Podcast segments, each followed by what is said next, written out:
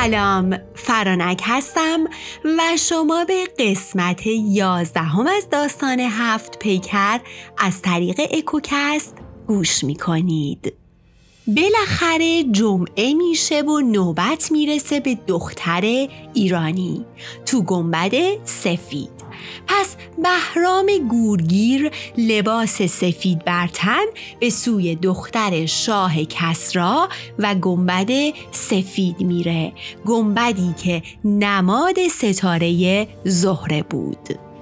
تا دختر ایرونی براش قصه های سپید بگه مثل داستان جوون پاکدامن.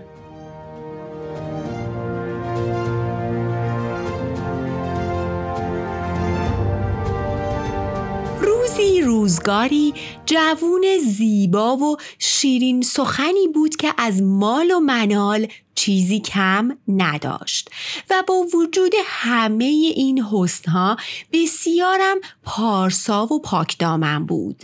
اون جوون باقی بزرگ داشت مثل بهشت پر از گل و درختای میوه که هر آخر هفته برای تفریح و آب و هوا عوض کردن به اونجا می‌رفت.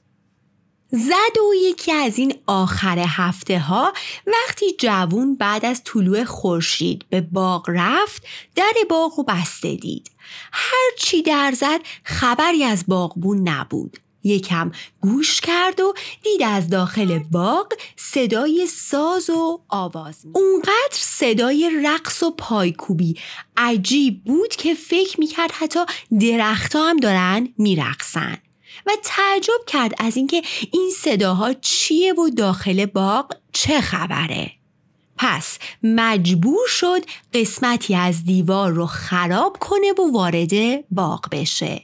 به محض ورودش به باغ دید دو تا زیبارو دارن اونجا نگهبانی میدن. پس وقتی اونو دیدن فکر کردن که دزد اومده شروع کردن به داد و فریاد کردن. با چوب افتادن به دنبالش. حالا جوون بیچاره هی التماس می‌کرد و بعد صد بار گفتن اینکه صاحب باغه بالاخره دوتا زیبارو شنیدن و رهاش کردن. ازش معذرت خواهی کردن و به کمک هم اول سوراخی رو که جوون تو دیوار ایجاد کرده بود و پر کردن تا غریبه ای نتونه داخل بشه. جوون که کلافه شده بود گفت حالا من باید دنبال شماها کنم که بدون اجازه وارد باغ من شدید و تازه مهمونی گرفتین. زودتر بگین کی هستین؟ اینجا چی کار می‌کنین؟ این همه سر و صدا از داخل باغ من برای چیه؟ زیبارو با آرامش برای جوون توضیح دادن که یه سری از زیبارویان شهر به اون لطف کردن و باغش رو برگزیدن و مجلس و بزمی تو اون بپا کردن. تازه سر بدبخت منتم گذاشتن. پس بهش گفتن تو این بزم هیچ غریبه ای به خصوص جنس مذکر حق ورود نداره. اما به جبران این داستانی که پیش اومده ما تو رو می‌بریم جایی که هیچ کس نتونه تو رو ببینه و متوجه حضورت نشه. می‌تونی اونجا بشینی و زیبارویا رو دید بزنی. هر کدوم رو که پسندیدی امر کن تا ما بیاریم پیش تو تو اون وقت می‌تونی با اون زیباروی منتخبت وقت بگذرونی. جوون داستان ما اگرچه پرهیزکار بود اما نتونست از این پیشنهاد وسوسه کننده بگذره و قبول کرد.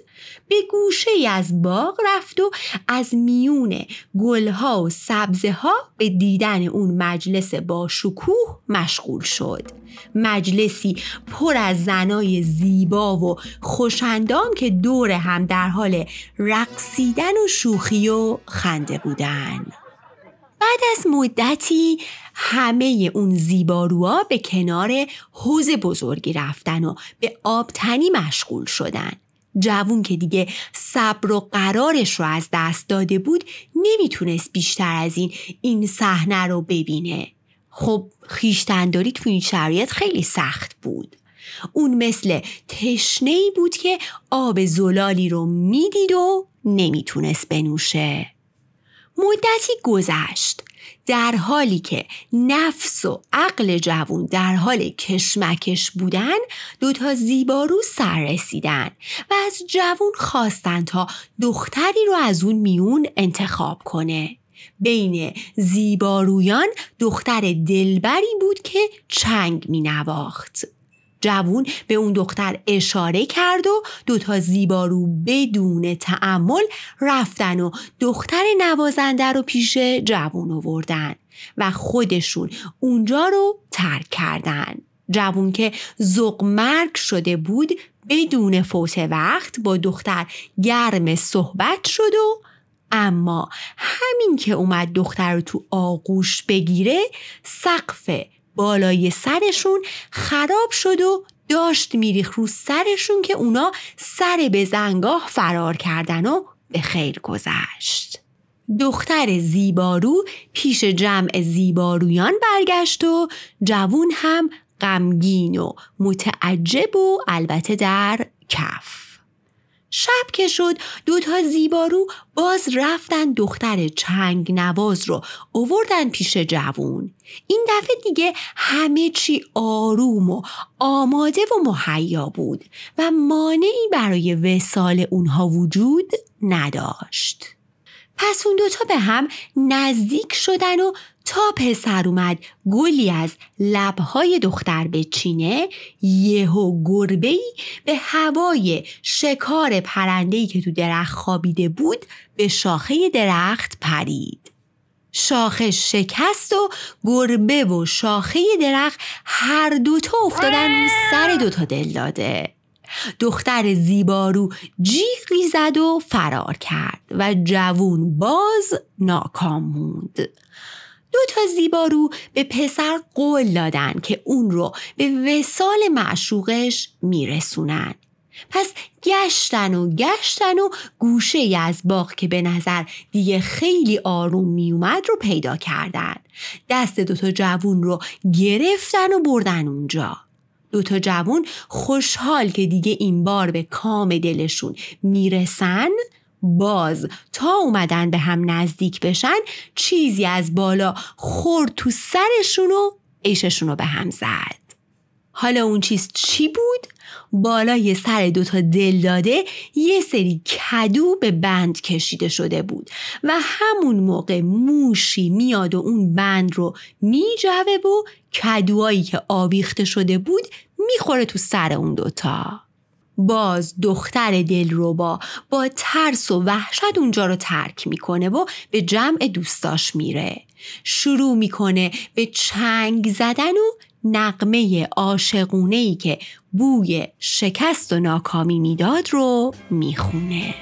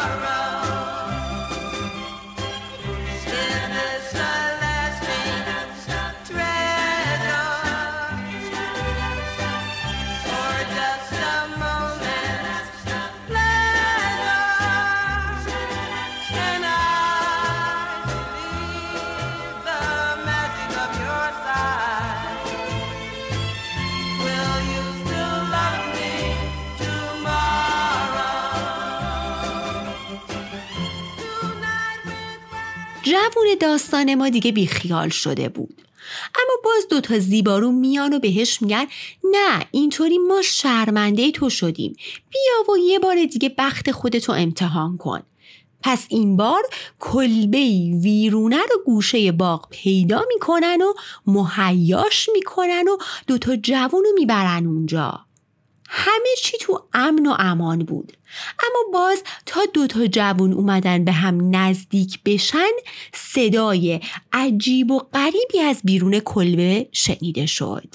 چند تا روباه با گرگی بر سر شکاری دعواشون شده بود و شروع کرده بودن به تعقیب و گریز و جیغ و فریاد. اونقدر زوزه و سر و صداشون زیاد بود که جوون اومد ببینه این سر صداها از کجاست. در کلبه رو باز کرد و چشمش که به گرگا و روباها افتاد ترسید و شروع کرد به فرار کردن. دو تا زیبارو که اونورتر داشتن نگهبانی می‌دادن متوجه حضور گرگ و روباه نشدن. فقط دیدن جوون داره در میره و فرار می‌کنه. پس فکر کردن که از دست دختر زیبارو داره فرار می‌کنه. رفتن و بیچاره دختر رو حسابی به باد ملامت گرفتن که چرا اون جوون رو رنجونده و سرآخرم ناکام فراریش داده. حالا دختر هرچی قسم می‌خورد که اون کاری نکرده و کوتاهی نکرده مگه اون دوتا باور می‌کردن؟ جوونم که دیگه قطع به یقین متوجه شده بود که این وسال قسمت نیست یک لحظم تو باغ وای نستاد و فرار رو به قرار ترجیح داد. اون دیگه مطمئن شده بود که تمام این اتفاقا تصادفی نبوده بلکه تقدیر الهی بوده و خدا می‌خواسته که پاک دامنی و پرهیزگاری اون حفظ بشه. بعد از این اتفاقا جوون سر سجده به زمین گذاشت و خدا رو شک کرد و قلبا متوجه شد که هیچ پیش آمدی تصادفی و علکی نیست و در هر داستانی پندی نهفته است.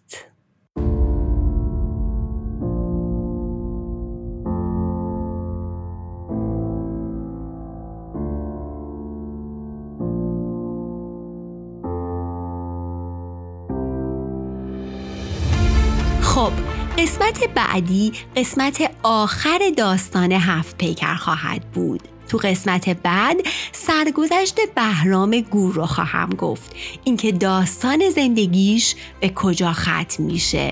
پس اگر مایل هستین تا بدونید من رو همراهی کنید. شاد و پیروز و خندون باشید.